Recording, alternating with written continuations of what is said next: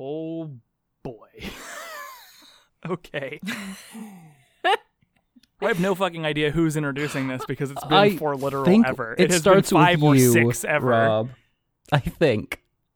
But I don't know. why not? They don't know anything, and so we shouldn't have to either. We could just introduce. we could each introduce a different segment. Like throughout, throughout the course of it. Why not? Uh, oh god. Why shouldn't have a ridiculous format? That just doesn't fit at all, but they're just like, we're forcing it. We're We forcing really it. We're are. We're this. really forcing it. There's one scene that that that is exists for no reason other than to be structurally twee, and it just made me so angry. Anyway, I just I think about season one and how completely naive we all were. we talked about how banana pants it was and how completely insane it was. We didn't know what those fucking words meant. Oh God, we were so doe-eyed. yep. What? God, the innocence. We can never go back. You truly can't go home again. No.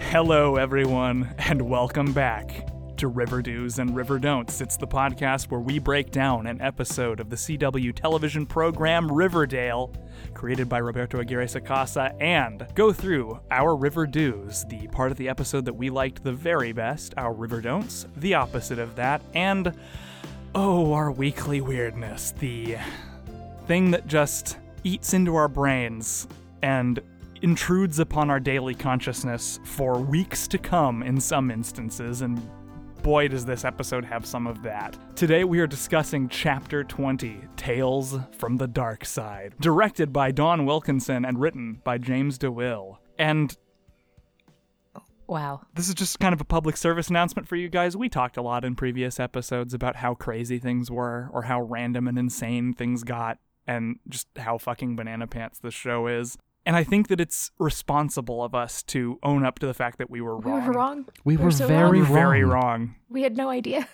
I think The scale is reset this week, and it, like, just spoiler alert, doesn't get better next week.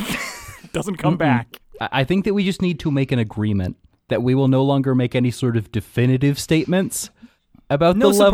superlatives, at Yeah, no superlatives because I I can trust the show happen. only to do one thing, and that is to delve deeper and deeper into this well of insanity it seems to be digging. This is the episode that taught me to understand and make peace with the fact that there is no bottom. Yeah, I feel that very deeply. sometimes in order to survive, you need to let go of the idea that you are ever going to get out of this.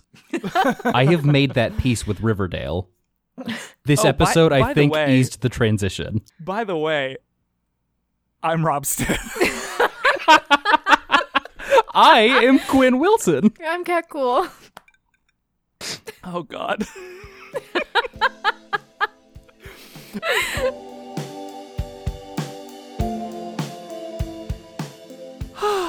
okay. Yeah. Let's All talk. right. Do you have a- What's there to do say you have but the- onward? Do you have the little write up that they did? The known as the Black Hood murders. Oh my god! this episode just starts out the gate like Cause wow. Yeah, just right out the gate. Why? What you were about to witness are three twisted tales connected to the tragic and macabre events that befell the town of Riverdale. Known as the Black Hood murders, they were all the more tragic because those who bore witness to these terrible things were so young. a seemingly random shooting quickly revealed itself to be the first in a series of gruesome attacks perpetrated by a hooded assailant. These latest chapters began with the discovery of a letter from the Black Hood affixed to the door of Pop Tate's chocolate shop. Spoiler alert, almost none of that bears out to be true. Whatever, Quinn. Shut up. That is just Okay. a steaming pile of bullshit they have served us to frame this episode. Yes. So, Yeah. as you may have intuited from the self serious tone of my narration, we begin on a grainy title crawl. Oh no! Which is like- before that. Before that, there's a record scratch, and then and then, then a greedy, then a greedy title crawl. So, in other words, Because the illegitimate episode of son of, the Blair Riverdale- Witch Project and Law and Order presents the episode to us. Dum dum. It's just, I can't. I what I mean to say is that this fucking show kicked the map into the river, yeah. the Sweetwater River. we begin the actual episode now. Now that we've established already that this is going to be really weird. Yeah. just hold on to your hats, folks. We begin with a montage of incredibly stagey readings of this letter from the Black Hood, saying that for 48 hours, the town of Riverdale must cease its sinful ways. And if they manage to do that, Black Hood will just hang it up. He's just going to be done. And he will resume his work if they fuck it up. And let me tell you, in Riverdale, people sure love reading out loud to each other. Mhm. Everybody does. Betty is beating herself up over sending Mr. Phillips to jail, where he got shot. And she points out, like, what we pointed out already. How the fuck did Black Hood just get into the sheriff's station with a gun and shoot this dude? Jughead responds with a reference to Hercule Poirot, uh, because why not? And Betty comes up with some kind of epiphany and says, no, no, no, it's too crazy, which this episode definitively proves cannot be true. Penny Peabody calls in her favor for Jughead, demanding a meeting at Pop's, and she tells him that FP got jumped by some ghoulies in prison due to the move that Archie made last time that we pointed out was real, real bad and not well thought out, where he got the ghoulies in trouble with the law, but in sort of a temporary way, so they're going to come back and be real mad. She wants money and for Jughead to do what is pretty clearly a drug run of some kind. And Yeah. of course, all of this is predicated on her not lying. But okay, I mean, he's desperate, whatever. He needs to take a crate of air quotes pancake mix to Greendale. And the town of Greendale is gremlins. Apparently, because you need to not be there. Based on after what we know about the town of Greendale at this point, there is nothing And- pleasant there. There is only sex crimes and gremlins. At what point were we supposed to think that Jughead was smart? That thing I don't know because I think he is. Tr- Doesn't I think he's do troped smart as smart, but he doesn't do smart things. he is portrayed through the tropes that construct his character as being a distant like he's very Holden Caulfield esque. He is a sort of distant observer. And those Yeah. are things that we associate with intelligence. Yeah. But the show will bear out that that need not be true. No, no, not at all. He doesn't seem like a smart boy. Nobody mm-hmm. on this show seems like a smart boy. it's true. Where are the smart boys? Yeah, I mean, even like the literal only smart character in the show sometimes does bafflingly stupid things. So, all right. So Greendale is gremlins, and the gremlins need some drugs. So Jughead needs a car because the load is too much for a bike. So then we get just smacked in the face with this title card, Archie and Jughead, with some like weird Western music, because why the fuck not? Archie recognizes that he owes Jughead big time because he fucked up. Yeah, sorry I got your dad beat up. I guess I can drive you around after dark. So they go to the place that Penny this crate! specified. This And guys, this this crate. great. This motherfucking crate! This is for I- sure. Okay. For sure, a Dybbuk box. I I have so many something notes with on some this kind crate of devil as like in it. as across as across the various scenes, I realized more about it. Can I, so I'm just gonna read them all now because Please. it's not it's not worth my gradual. Oh, okay, well, I mean, you're gonna step on yeah, my weekly weird I'm sorry, we but I'm gonna, on the box. Well, you can do it as your weekly weird, but my gradual discoveries of this crate. You ready for them? Please. Chained crate. Why? then drugs is gonna escape. Yep. Okay, next. Sides of the crate Yep. have two leather straps each. Yep. N- next, the crate says do not open. Next, the crate says Miskatonic University via H.P. Lovecraft Polar Expedition January 13, 1923. There's definitely a small devil in there, or at least, at least a miniature Houdini. That's That's what That is says. that's that's what the box says, Cat. Yeah, we have to That deal is with that. That was canon. presented as part just of the canon text. now. what the fuck? What the fuck? Not only, not only are the fictional works Yes, of H.P. Lovecraft did canon in Riverdale. that. Riverdale. H.P. Lovecraft himself was somehow involved in them. Like this is some fucking Kurt He got like Vonnegut page mastered into happening his own here. book. or, guys, someone could just be really very big a nerd. Yeah, Penny Peabody loves her some H.P. Lovecraft. so it's not that this it was a part of the, the expedition up north. It's not that this box went through Miskatonic University. It's that Penny Peabody is well, organizing an Arkham This is a little known LARP. fact, but the P in HP does stand for pancake mix.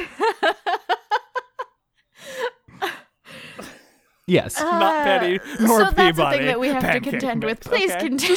Please continue. Chains and leather straps. I mean, I mean, yeah. You guys all, you guys all at home listening know what this is. What we're in now. You know what Uh, this which episode not that weird is. for Greendale. If we keep up with our various Sabrina media, pretty normal for Sabrina. I guess. Yeah. I mean, just wait.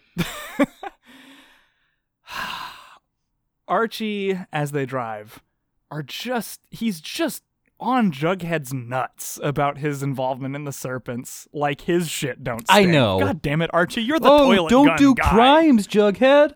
That's a bad idea. All you do is crimes, Archie. Yes. So, I should mention earlier, as they were getting ready, you get Cheryl Mm-hmm. pushing them aside and saying, "Out of the way, Bert and Ernie." Oh yeah, one of those Uh, great, that's great important for the tropes that I love in storytelling. We get a maudlin discussion of what may have been with Oh, them moving that's to New definitely- York and like living in the village or some shit. And like this may No, be explicitly I don't know a that Bert much and Ernie about the Archie comics canon, but I am pretty sure that is actually a reference to other Archie comics. Is it not, Cat? Is there not a series where they're living in New York, like as a musician? Oh yeah, yeah. That is. Um, they going to New York is like a a normal thing that happens. Oh, okay, okay. Well, it's funny that they should be called Bert and Ernie before this happens, That though, is because guess who also lives in I'm, the I'm East glad Village? that I'm glad that they were like and are East Village those isn't people. a thing anymore, bruh. That made me feel good. We'll just point out that the Bert and It Ernie may have been a reference to Archie Comics. It may have been a this as reference to Bert and Ernie. We will never know. because again, intent is something that is very difficult to suss out with this show. Indeed. So this this conversation about either some comics or Bert and Ernie or both is interrupted by a blown tire. And after calling Triple C, um, because yeah, after considering calling Triple C and also considering calling Betty, they agree on Kevin.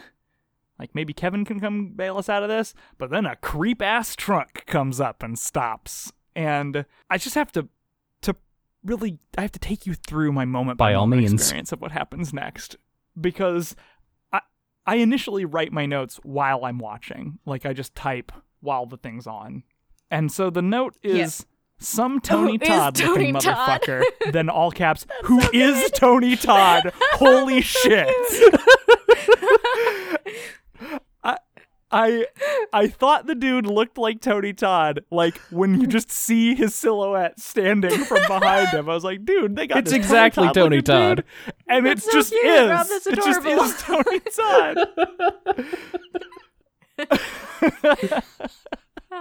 My childhood has come to Riverdale, and he just swoops in and instantly asks about the truck and like what's in this box and like I just have to point out that even the soundtrack knows that Yeah, this no, is he is just like- start. Everything about this says do not trust this man. So then Jughead just instantly forgives Archie about their ongoing That's issues. in the past. We can put it behind Just- us. That's over now. And goes off with the fucking ferryman of the Styx, who admonishes him not to look at what's under the fly blown lumpy tarp in the back of his truck. That tarp, huh? okay. Uh, we see from Archie's perspective. So, Jug Jughead and and the Candyman are in this truck, and we discover that Greendale must be the land of the dead because Tony Todd thought Archie was Jason Blossom. Thought you were that Blossom boy. A hot minute. Also, his name, I picked this up from subtitles, Oh is McGinty. I don't know if that is a notable character in the context of the Archie Comics mythos, but it felt like a name that, that they didn't probably just make up. yeah, I don't know. Huh. Yeah. Dude's definitely got a hook for a hand. Is all I'm saying. I mean, he doesn't, but he he does. He's full of bees. Yeah, but they start having a, a conversation. and like we get him listening to this crazy Oh, yeah. evangelical culty stuff on the radio about how Black Hood is some kind of saint and Candyman is just overjoyed to share the story of apparently Mm-hmm. yet another serial killer, the Riverdale Reaper. Because killing seasons come back to Riverdale. It looks like a Sergeant McGinty was in a bunch of Black Sure Hood has. comics. Oh, Okay, well, all right, let's do it. That's awesome. So, from Archie's perspective, Yeah. we now get a bloody deer hobbling across the road and just straight up does blue steel from very true. Zoolander at Archie. Uh, uh, what this doesn't get across is how poorly this deer was CG'd. it was not great. It can't be over overstated. It was not great. No. the Sean Oh, Connery God, dragon yeah. in Dragonheart looked better. oh my god. So that was interesting. And we then see from Jughead's perspective when he breaks the one rule that another bloody deer, or the same one, is under the tarp in the back of the Candyman's truck.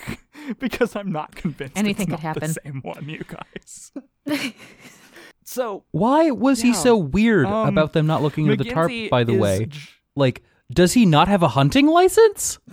I think it No, must, he it must said be he had a hunting thing. license. Quinn. So- and why would he lie? Exactly. like so did. why not just say got a fresh kill in my in in my back part of my truck whatever the fuck that thing's called. Don't look in there boys. There's deer meat. Because he's going to to hold up this kid for like ten bucks. That's true. this is the only way I can eat. because because explicitly at the time that he says that the only purpose he has is being ominous and then when the diner scene happens his purpose shifts to ending the diner scene i mean his, his motivations are very mercurial based on how we're gonna get through the next five minutes of riverdale content he had some. it's not the best like, like you get this legendary actor and this is what you Hey, he him had do. great lines. He said there's a cycle to things. He said it's killing season in Riverdale. He just had a lot of no, stuff. he really But, did a mean, they lot gave with what he was gave- given. Yeah, it's true. I mean, God bless Tony Todd. Um, so McGinty is just pig penning it with these flies. Just like you hear this constant buzzing of flies all around him as he sits in this diner. And he's eating what looks to be some raw meat with just the fartiest ketchup in the world. And he tells a story about the Riverdale Reaper who shotgunned some family, maybe got lynched, maybe went to California to worship the devil because that's where you do that, and maybe stayed in Riverdale. And then Which of these choices three? and and then he realizes that this story's going nowhere, so he tries to scam Jughead out of the crate yes.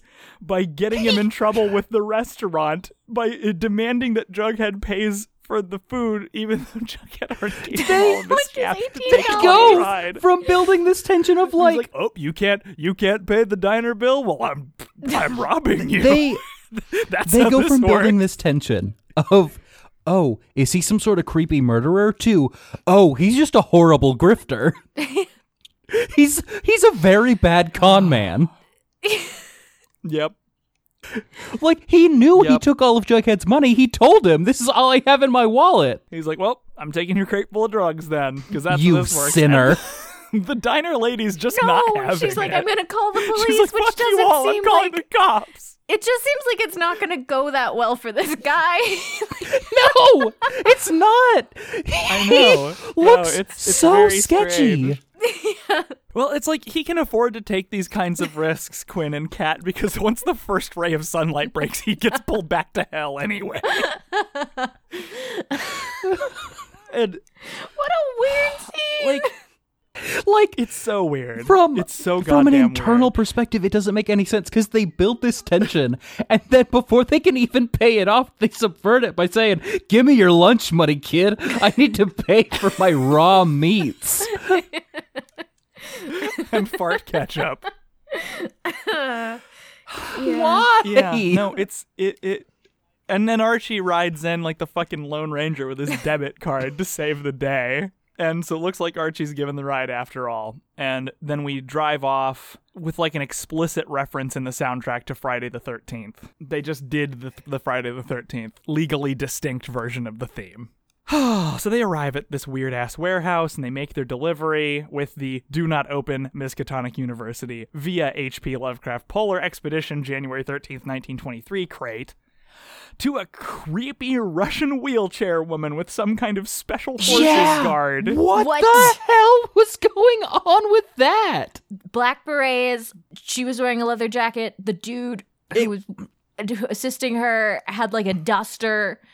No, this was This like Doug Jones looking tall creepy this was either a dude. paramilitary organization or somebody's World of Darkness game. Like this was That's what I'm saying, mm-hmm. guys. Guys, it's just a LARP group. I.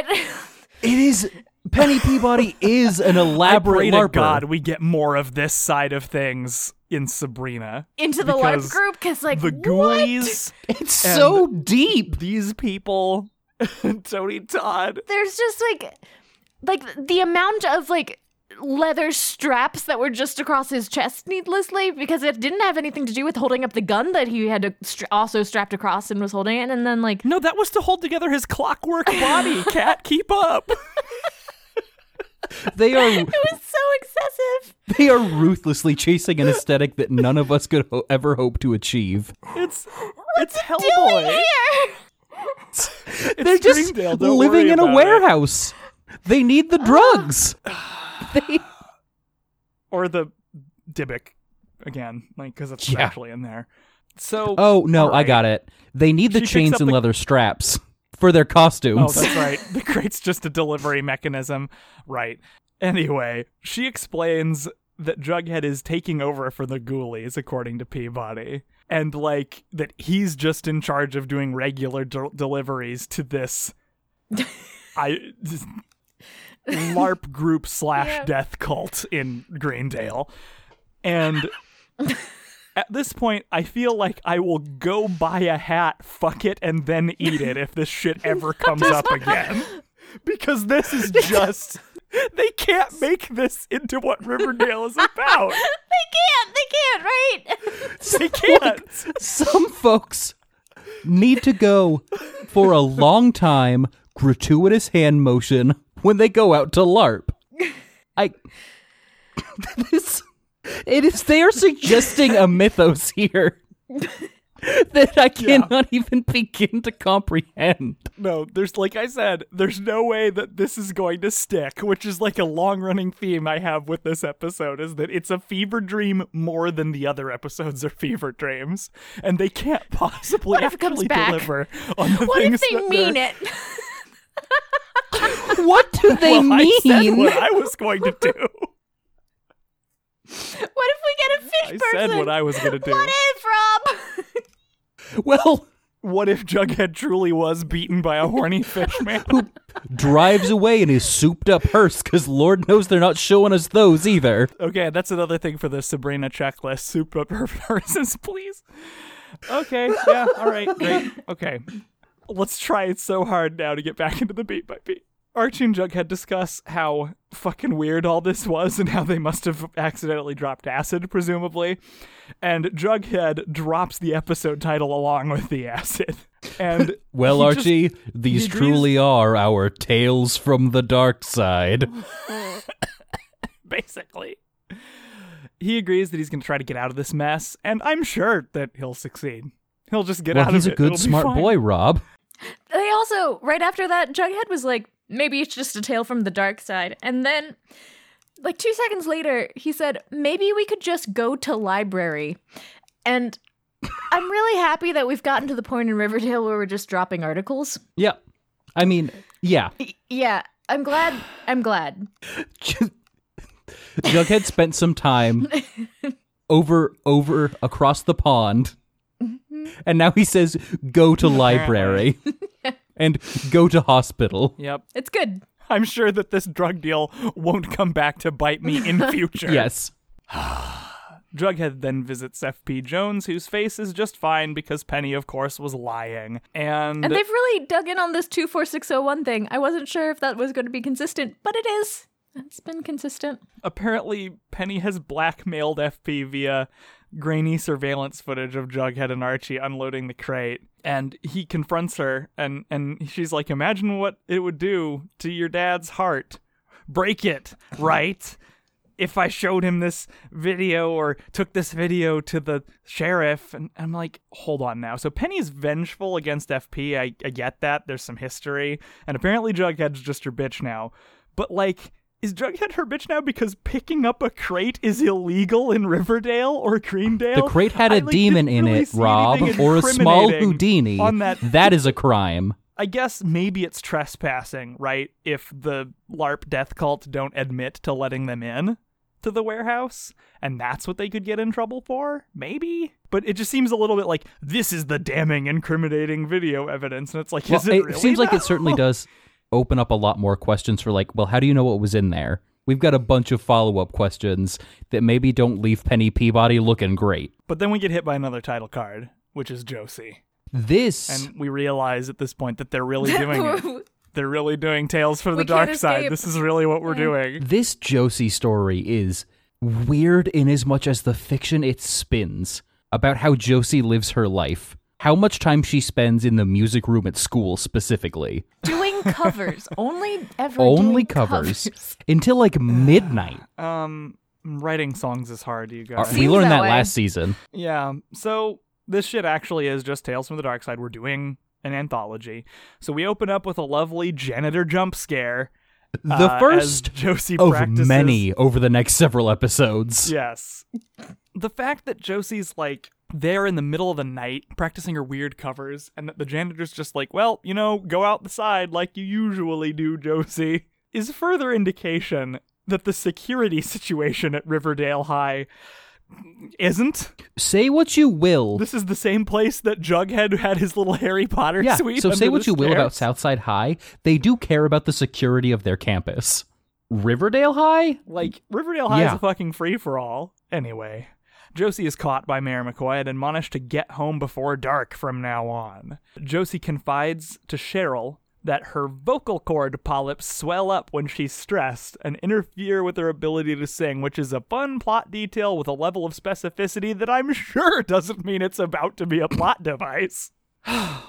She's working on songs without the Pussycats, as it turns Gasp. out. And the reason for this is because the fucking milkshake song got Josie some one some alone time with with some studio executive. Of all the things that have happened, it was the milkshake song at the Save Pops thing that really got the attention of the movers and shakers. It really just sealed the deal. And we get a creepy stalker teddy bear locker surprise, accompanied by some super expository maid and butler dialogue about what's going on, where characters talk about things that This both is your already know. third strange gift this week. I know. They keep you know, appearing in my locker, and I'm not sure why or who is sending them to me. In the context, though, gosh, can we? In the context of us knowing where it's going, it makes so much sense, though. Yes, This this segment is so good, knowing where it ends up. It is. Good's an interesting No, but word, like, Kat. yes, I. okay, Well, granted. Never mind. the I twist take back my statement, and I fully acknowledge what you're saying, Rob. The twist ending has some problems. Can I just be? Can I Yeah, be real yeah. for a second? Fuck this segment. But okay, sure. You leave Cheryl alone. oh, interesting. Okay, but okay. Anyway. but if we're not doing that, if we're dealing with the with the, with what she's doing instead of that, um, like Hmm. all of her behavior throughout all of it and all of her weird dialogue and everything, No, I'm just like, yeah, that's what you do. Yeah, no, it, actually makes sense No, in that it's- and context. it's so weird that it does. It's so weird. It that works it so well, works. and their song choice and everything. At one point, John's like, "It's so funny that they keep cutting off before they get to the having to use the gender bit in the in Spooky," and I'm like, "That Uh-huh. there's a reason! Oh my god!" You know, Uh huh. It's strangely well there constructed is no reason. for a stupid, horrible. Again, for something that does not seem to have any payoff in the broad term, No, no, it doesn't. and like Who it knows this will only ever fucking come back? it only was leaves me with more tight. questions. Yeah. Like this episode is in a fucking snow globe, Yeah, you guys. but the section was very tight for a thing that didn't need to be. No, exactly. So we get another late night practice interrupted by Chuck Clayton, who has somehow failed to get dead since the last time we saw him, which disappointed me. Uh, Josie instantly rejects his advances, and uh, then we have her having another worry about her throat, uh, shutting down Cheryl's offer to, and I quote, help her career blossom. Fuck you, show. Seems like Cheryl's using the whole Nick thing to like weirdly indirectly guilt Josie or like attach to her more.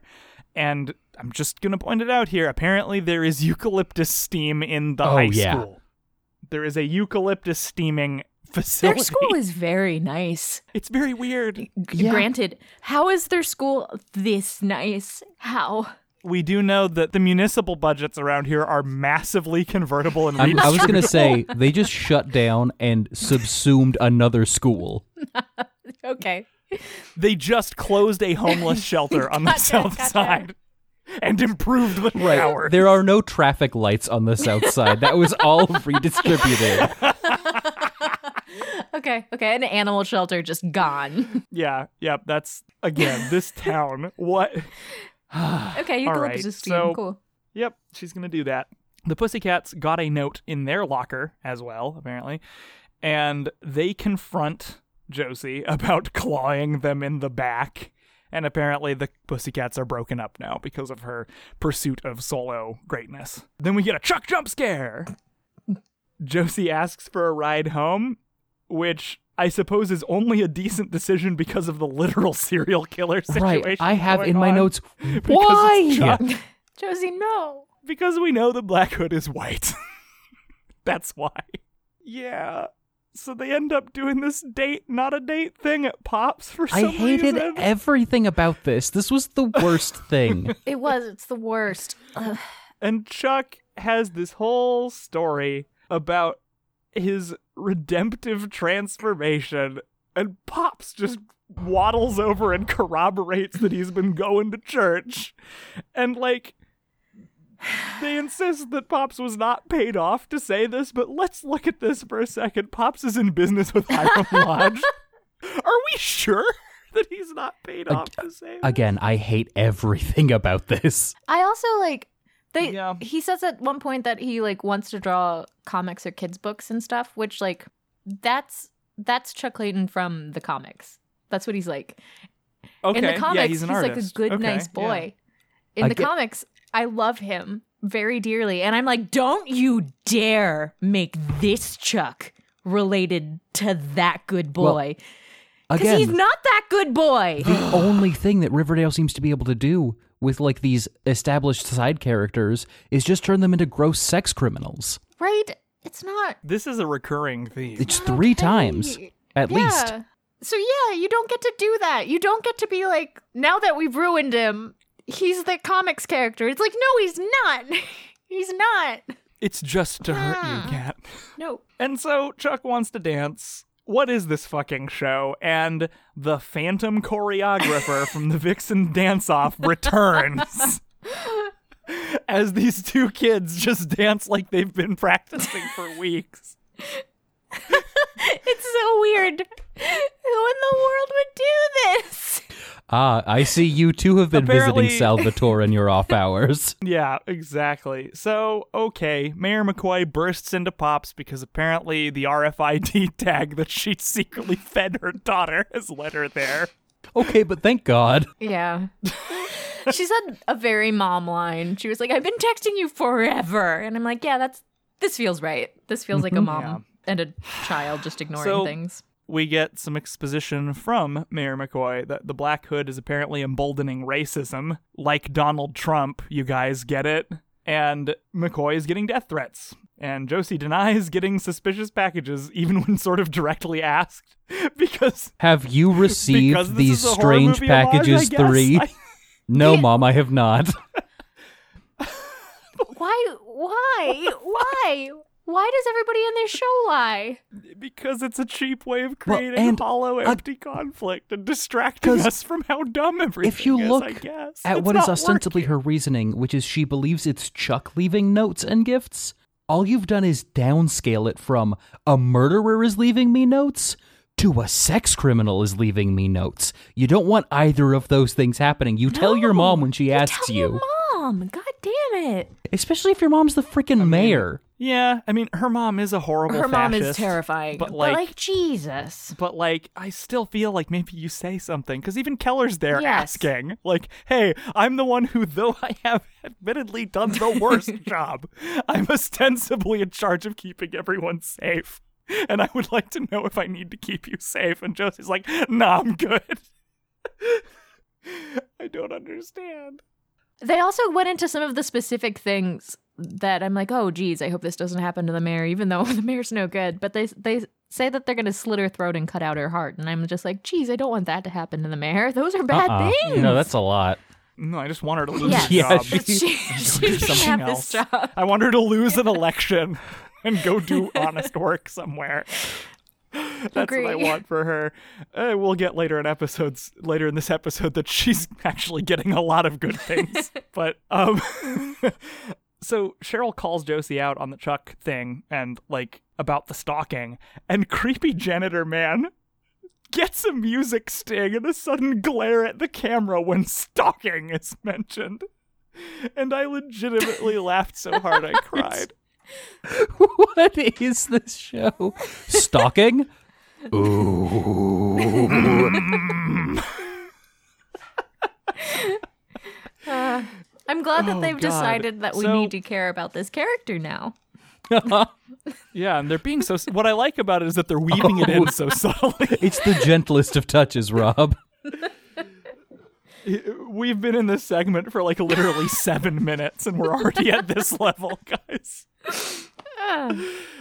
Uh, so we get a scary stalker portrait in the locker, and another note, and what looks like a gift wrapped pig How heart.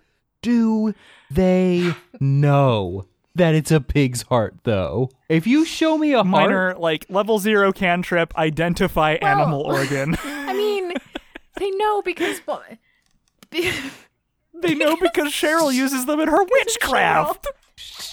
she does, though, Rob. God damn it. Cheryl Blossom I is a witch. You think I said it like a joke, but it's not. Like if she shows up on Sabrina, I'll be like, "Yes, of course." Then we wrap back to the get out of the way Bert and Ernie, which means we're really doing trick or treat rather than Tales from the Dark Side. We're doing a horror anthology where the timelines cross and crisscross. Yep. Okay. Neat. They confront Chuck Neat. and air Josie. quotes. yes. Josie throws him under the bus to the creepy janitor. I mean, fuck this guy, but also, like, really, we don't know that it's him at all. we just super don't know. We're at not all. on his side, but No. I don't care what happens to him, but I feel like this is a shitty thing for Josie Mhm. and Cheryl to do. And, like, that matters to me a little more. Anyway, we get her practicing music again, and she just gets her fucking throat cut by the Yeah. Black Hood. But it's fine because, of this course, it's a season dream. really needs to cool it with the murder dreams. Because anytime now I see a character in danger, I I assume, that it's a dream. that's very funny. They've failed. They have they have shown their hand a few too many times. They've times gone out the other side. where it's like 4 out of 5 physically dangerous situations is in fact some sort of dream. you yeah. you just you play so that card too many times, and it's a boy who cried wolf situation. It really is. And so she wakes up, and apparently the dream is kind of psychosomatic because she's having like extreme laryngitis, is what's mm-hmm. actually going on. Uh, so her throat is is actually messed up in the exact way that she mentioned in that oddly specific bit of exposition earlier.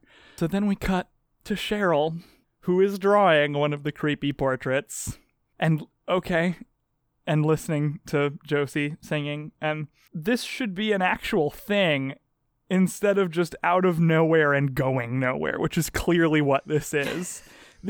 Th- Nothing has ever telegraphed itself as like this isn't real and it doesn't matter and we're just cheaply going for intrigue than this scene so far in Riverdale in my opinion. Yeah. There's no way this is actually the show, right? Like that's not what this character arc is going to be, is it? Because like they show them. Well, I guess that's just this episode, isn't it? Yeah. Yeah. It's so weird. I feel like I've just been screaming this whole Well, time. I looked so at some of my my waveforms, and I have been peaking a lot more than is typical because I've been shrieking. Also, I have to point out where the actual fuck did Cheryl get a recording of Josie practicing Yeah, this okay. song for Fair. her iPod? I was gonna say where'd she get that pig's heart, but she did get a pig's heart. That happened. She's got Uh, connects. Apparently, I this is a song that she is Workshopping, actively yeah. like working on and practicing after school, and there's Like a just studio quality professional recording, yeah. recording of it. that's definitely a thing that happened. I what's fascinating to me about it is like I think what we're meant to take away is that because of how Cheryl operates, I think the show just wants us to understand that Cheryl likes Josie and that it's probably not going to work out. I don't think they've put more thought Yeah. into it than that. It's But so there's so many weird. implications. Right? It's like, okay, I get that show, but like, she's stalking her in a very scary way. And th- we've had I nothing. mean, we'll we'll discuss this more. we've had but nothing in the show indicate to us yet that this is how Cheryl would process this sort of thing. No. Like no. it took a sh- sharp turn towards single white female. Like it just like uh, wha- it feels like you want to cut her open and wear her skin, Cheryl. It's very inappropriate. And she was so Yes. effective at it. Like, she was so good at isolating her and so good. Like, she Well, was it doesn't so surprise good me that she would be good at that stuff. No, it doesn't And surprise apparently me that she's good at it poisoning either. her. Like she's Cheryl, but but like whoa, Cheryl, and like she stated at one point that the reason was that like that this th- that this all started up after she saved her, and I'm like, okay, I got you, I got, I got, I get it, Cheryl, but like Jesus, like it's fine if she likes Josie now, but like why is she Right, no, but it's the way that she likes Josie that is concerning. I'm all for having. I'm all for her I- liking her. yeah, please. That would be very interesting. They would be But, like a like, great power couple, but not like this. But Yes, not like indeed. this. But yeah, She's not like, always this. clearly like kind of liked her, you know, like they've been close. No, they've Yes. been good friends and all But that. what but like, oh my god. No, I again, we'll we'll we'll get back to this point. So now we're back at the Poirot reference before Jughead leaves for the Peabody deal, and we that get stupid and Poirot we get reference. we get hit. We get. Is it because Murder on the Orient Express got oh, adapted oh, recently why, at the point that the episode was filmed? They're, they're being Is that why? Maybe. That is why. Okay, just it's we're just we're just. Oh look, Kenneth Branagh did a thing. That has to be it because why else? Like, there's no other good reason. Like, I love Poirot, but there's nothing. There's no reason. he hasn't been relevant except for five minutes around the time And, Right. this was like, filmed. And there's nothing character wise to tie, you Well, know? That's, right. No. No, They just got tired of throwing around All Truman right. Capote quotes. title card Betty and Veronica. Kevin is worried about his dad and all the pressure from, you know, being the world's worst sheriff. He's not sleeping, not eating, he's going weird places. It's like he's a different person, fuck you, show. And then, like, Veronica exposits on this situation, saying, Poor Kevin, he's like a character in a lost Tennessee Williams play. Um, is there a reason that that's what she comes up with? Or a reason that this makes sense? Or is this show just saying words? I got me? nothing. I think that was just word salad. I just. Uh, okay. Consensus, Cat, is that this was just Just nonsense, nonsense. just- and it, it- like it's there's nothing actually to it. Okay, Betty brings up the fact that she thinks that they could do this cute thing where they're like, "I have a thing, a theory about Sheriff Keller. Let's say it on three, three, two, one. He's Black Hood. He's boning someone on the side. Veronica thinks it's an affair. Betty thinks he's the Black Hood, and so they're gonna figure that out together. So Veronica plans a sleepover with Kevin, and Betty Betty. interviews Keller about how Black Hood got into the jail, which she says, "Oh, it was forced entry. Here's some photos I took." Like Betty literally asks the sheriff to discuss his ongoing murder investigation.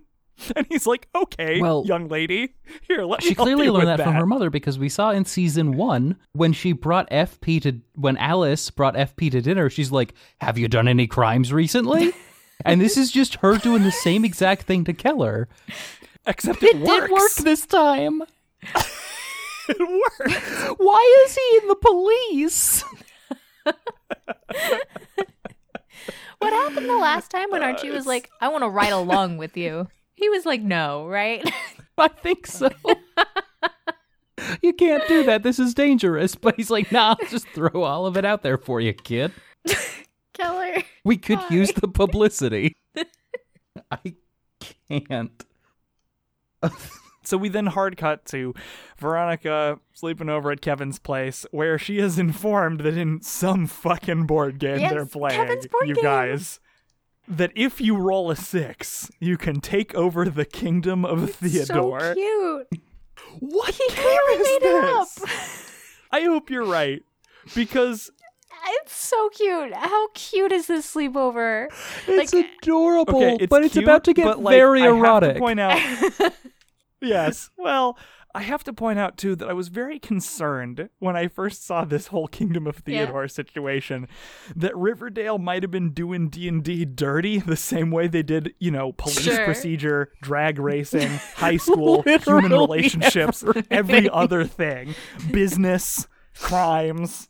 Like, I, and I was concerned that maybe that was the extent of what they Yeah, knew about D and that's fair. D. I, I will say again, And I was like, oh, is that what just happened? I hope that's not what happened." I really have no conception of what the writers of this show do know because they have proven to me that they do not know much more than they have proven to me that they do. Well, and crucially, they have proven beyond the shadow of all doubt that they approach topics on which they are experts and topics on which they have not read the Wikipedia article with equal confidence. I, I, I don't want to talk about why I know this or anything, but I know that it's not what they think D and D is. Well, I, I have an Well, inkling as to why that might be. Yeah. well, perhaps that'll be something for Perhaps. a future recording. Uh, but but I I love I love everything about this sleepover that isn't the stuff that happens on it later.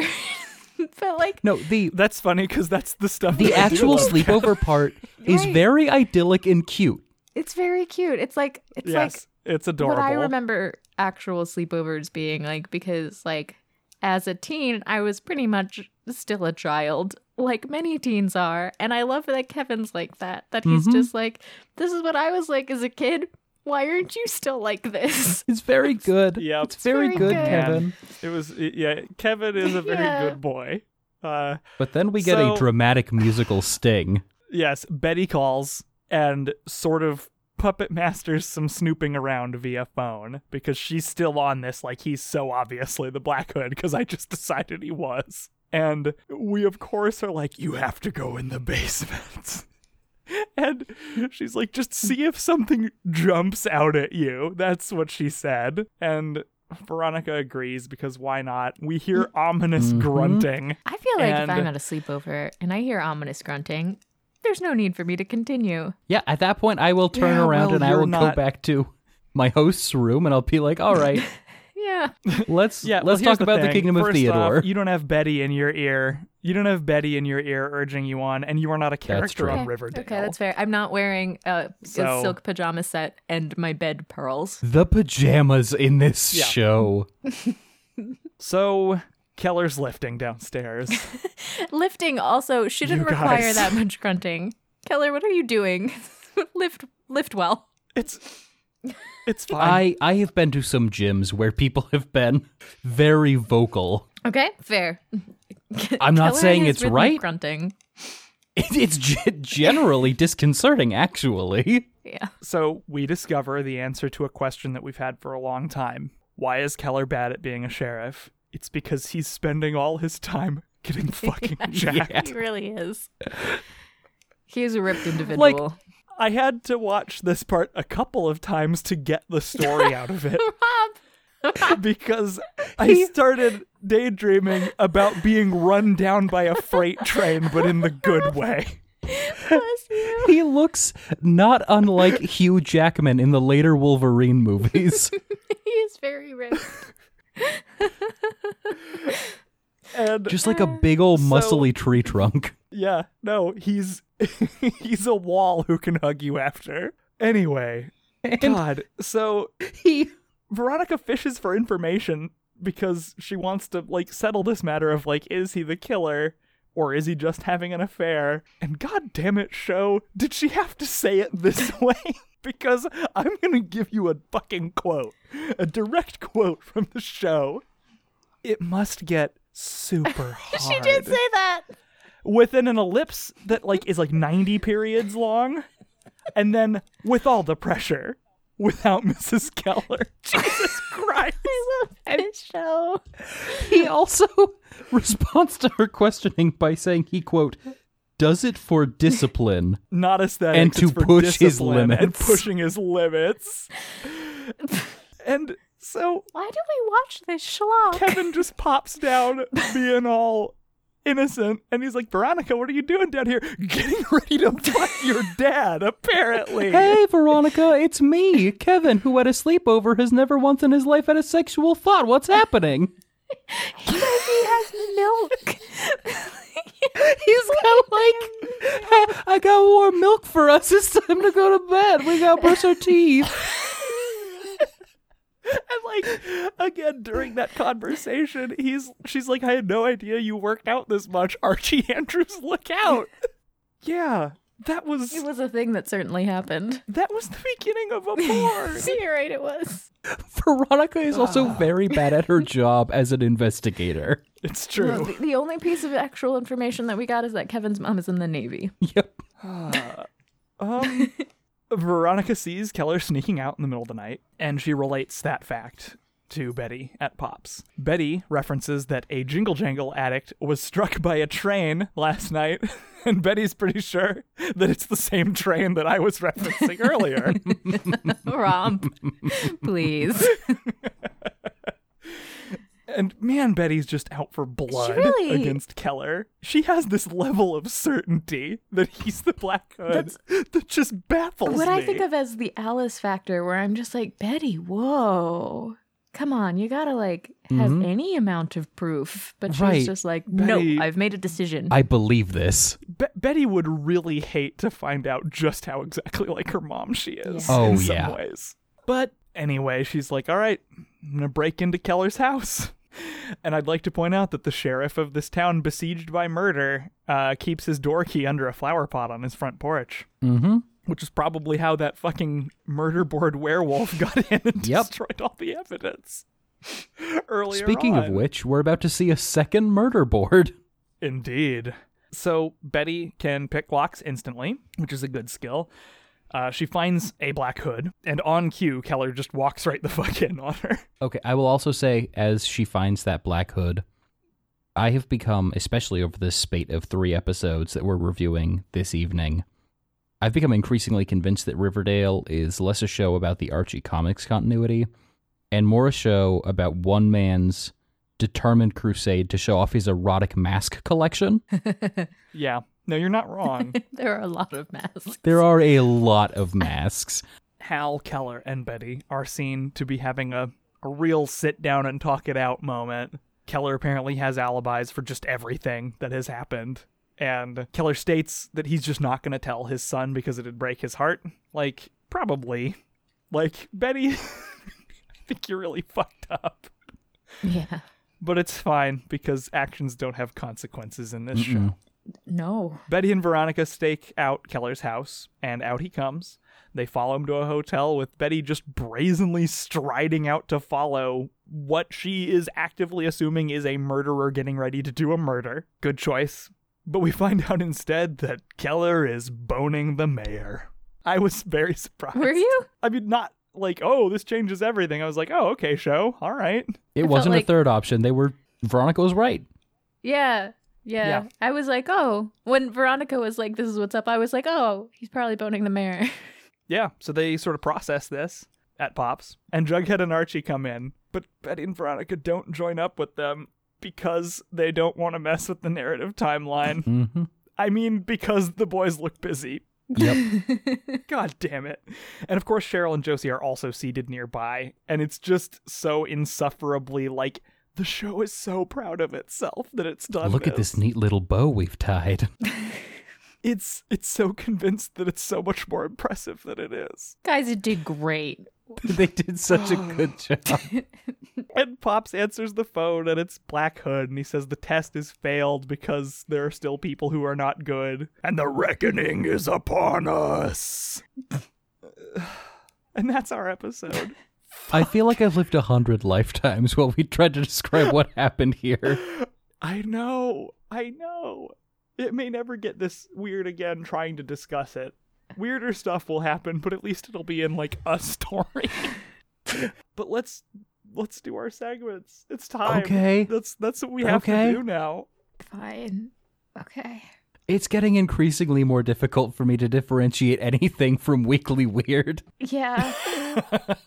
it's just slowly eating the other segments. But it's yeah, time for Riverdews. Who wants to start? I've spoken for literally lifetimes. um, what did I like? Um, I'm gonna say that is a big question for I this like episode. anything? And I am actually going to say that something that I liked was that Veronica's reckoning about Sheriff Keller was accurate. She has good people sense, and we will see this continue to pay off. Okay, but Quinn, she kept calling it her woman's intuition. Th- that was very bad. That was actually very bad, though. It that part of it was awful. You're yeah, it was. But at least we didn't. At least we didn't validate Betty's nonsense in no, this you're right. episode. You're right. So, Veronica's that would have been horrible. Good. It's just Like, if Veronica Lodge knows one thing, it's when someone's out doing a sex. yeah. So good for her for figuring that one out. This episode was Yeah. a lot. I'll take my victories so where I can find them. that's a good point. It's a good point.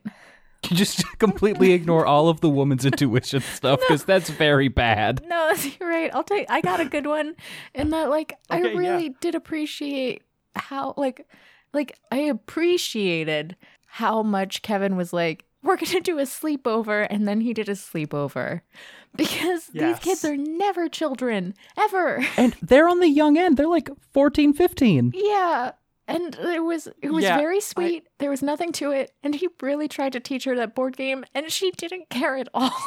and she really did. I love Kevin extra much after this Yeah. episode. It's the whole true. thing seemed very relatable to me, Mhm. and Yeah, Very actually- it relatable. actually, yeah, in hindsight, the idea that I like a character more than I did before this episode is fucking miraculous. Uh, I don't know, Rob. I am ride or die for McGinty at this point. Okay, fair. Which segs into my Riverdew real well because my Riverdew is literally Tony Todd. that's a really good one. I was so shocked and instantly deliriously happy that they got him for this and that he committed so hard to their terrible lines and just Tony Todd does the work. He is such a real actor. and I love him so much. He was like this shining bright spot in this goddamn mess He made him do this. and he did it and he did it so hard he, he really came in and he earned that paycheck. He really did steal those eighteen dollars from that kid. and he made it seem really nefarious No, and but what's my motivation here? pretentious you need this kid's lunch money. stealing eighteen dollars from that boy. This is the first meal you've had in about 48 hours. Yeah, so I that that I was so can't. my river too. Okay. Okay, River Don'ts. There's a lot that, that we could put out here. I mean, I'm going to say just all of that big pile of implications hmm. about Cheryl and Josie, very in favor of her liking Josie, but this is very bad. Why did the pig's heart, the creepy sketches, the music, it's all too much. And poisoning Oh, her. oh yeah. I mean, apparently. That's also- spoiler alert, some phantom thread stuff happening here apparently. Yeah. like yeah i quinn i literally couldn't agree with you more because this is also my river Good. Good. Because it's awful. like is what they did to cheryl in this her her arc has been through a lot and she's made some bad decisions here and there like that the but they're show working so hard on this fucking redemption arc with her and making her more likable and like understanding her vulnerability and stuff. And then like just like the last worst fucking episode of Riverdale when she suddenly was like okay with Chuck for no goddamn reason just to further the plot. It's like you can't do that to the character that you're trying to Well, do a again, face turn with. she is the Vegeta of Riverdale until they decide that she's just the worst. Yeah. like Yeah, it's a real. And they need to fucking decision. stop. Well, uh, so, it's she's not the Vegeta, right? Here's the she's the child Alice, she just does what the show needs. and it's not fair. in that second and it's not It's fair It is to not her. fair. Just like it's not It's fair not fair to to Alice. Alice no, I either. completely They- agree. They deserve better because because really, I think that they're both like my favorite characters They're at this ve- point. they have some very interesting yeah, no, stuff. I was, gonna, I was gonna say, like, gun to my head at this point in the show, I think Cheryl's actually my Cheryl's favorite probably Oh, my yeah. favorite character, and I think of the adults, like like it's FP, but right after FP, it's Yeah, Alice. nope, me Like, too. I, I You got it. I love Alice. yeah, by the way, we we did the character poll at the end of the first season, but now Cheryl and FP are my yeah, I mean. FP is definitely my favorite, but after FP, it's Alice. She's fascinating, and it's it's she's Never know what you're gonna get. because of you never know what you get you're gonna get, and she's like she's amazing when she's evil, and she's amazing when she's good. She's just It, it helps by having literally one of the best actresses on television. yes, absolutely. To be you. um but she's just like a deeply compelling character in in the same way Yeah. that cheryl is and it's just like it is it's difficult how much i don't trust them with her Yeah, well, and I mean, as as I've pointed out just a million times in the season one episodes with just Quinn, but like this show has a disturbing pattern of breaking female characters to suit the momentary needs of the story in a shallow way. mm-hmm. Like they do it to everyone, but female characters get it the worst. Yep. and Cheryl and Alice get it the worst of the worst. It has not been kind to Betty Um, either, but no No, they, they they sort of practiced that technique on Betty very early in the show, and then like decided that their favorite targets were. I mean, likely the stronger actresses. Yeah, actually, I think sense. is probably they can what it came handle down the to. Is they're twists like, and turns. but that's not what you do. Don't reward excellence with garbage. no This is Riverdale, Um, Rob. uh i guess i guess Yeah, you, we we need your river. yeah i guess my river don't's chuck like Yeah, also Just- fuck that just guy. Chuck whatsoever. Yeah, it's just like be- because of like what it means, what he means to Riverdale, and like I don't, I really don't like that. I don't like anything that they've done with Chuck from the moment that he showed up. hmm Like I don't like what they did to the like the nice black character from the comics, right? Who's what he Yeah. was hmm and and I don't like that since they made those decisions, they've since used him to like show up and turn the knife, which are like fine if you're gonna do that, okay, that's what he is. And then now they're doing this like, but he's a good boy thing, but nah, they're going to like throw him under the bus and do like I- nothing. yeah. Nothing about this is okay. Nothing about I this is okay. In general, like for the show to just like take a sabbatical on the sex crimes. Yeah, please. You're not. You're not always the best at them. I mean, because yeah, like for every time you have Nick St. Clair and things are handled Mhm. really well, like you have all this other nonsense. Yeah. they're they're really throwing that spaghetti. Yeah. They're throwing a spaghetti at the sex crime wall, which seems irresponsible. It's incredibly irresponsible. Yeah, I I agree. What they're doing with Chuck is just bad. Oh, now I'm going to church, so it's okay. What a great message. What a great fucking message. God. It's just not good. All right, Quinn. Take us home. Weekly weirds. That's right, motherfuckers. All right, look. There's a lot. There's there's a lot, and I've got a big old pile of them. At least two of which have to do with dead animals. Like two two of my contenders have to do with dead animals. Okay. Why would why did he have to cover up so much McGinty about the dead animals in his truck? Two, how did they know so quickly it was the heart of a pig? that was granted Cheryl put it there, Uh-huh. but from like a why? Okay, my question. So was Cheryl like, that's a pig's heart? And Josie looked at her and was like, I'm going to accept that you know what a pig's heart is. Seems like you'd know that, Cheryl. We've been friends a long time. I know you're a witch. Um, but my weekly weird is definitely going to be the circle of LARPers who are buying drugs in Greendale. Mm-hmm. Because, like, it feels like the C Team cast from, like, an episode of Angel is just hanging out here. And it's like, it's too much. It's too much. There's so much, so many implications. I, I will say this my curiosity to understand what's going on in Greendale is becoming nigh insatiable. yeah, it's just a town full of Hellboy it's just got a bunch of those tasty morsels, and I want to eat them up because Oh, fair, fair. A town that has both that coroner and these people. in and these it. people, right? Like, Yeah. oh my god. Fair. Good choice. All right, Kat. Uh What flipped your wig the most? there's I I don't know. There's just so much, Rob. Like I mean, this it's again, we have to understand that, that this is a shining, like perfect moment type of a weekly weird because this episode itself was a weekly weird. it was weird. so weird. There were so many weird musical cues Uh-huh. throughout so many. Like something that we didn't talk about at all during the Betty and Veronica one thing, like that whole segment was that like it had the stupidest musical thing that kept playing over and over and over throughout ad nauseum that the others didn't have. They didn't have that. I didn't notice. No, good for you. I'm glad you did it because it was stupid.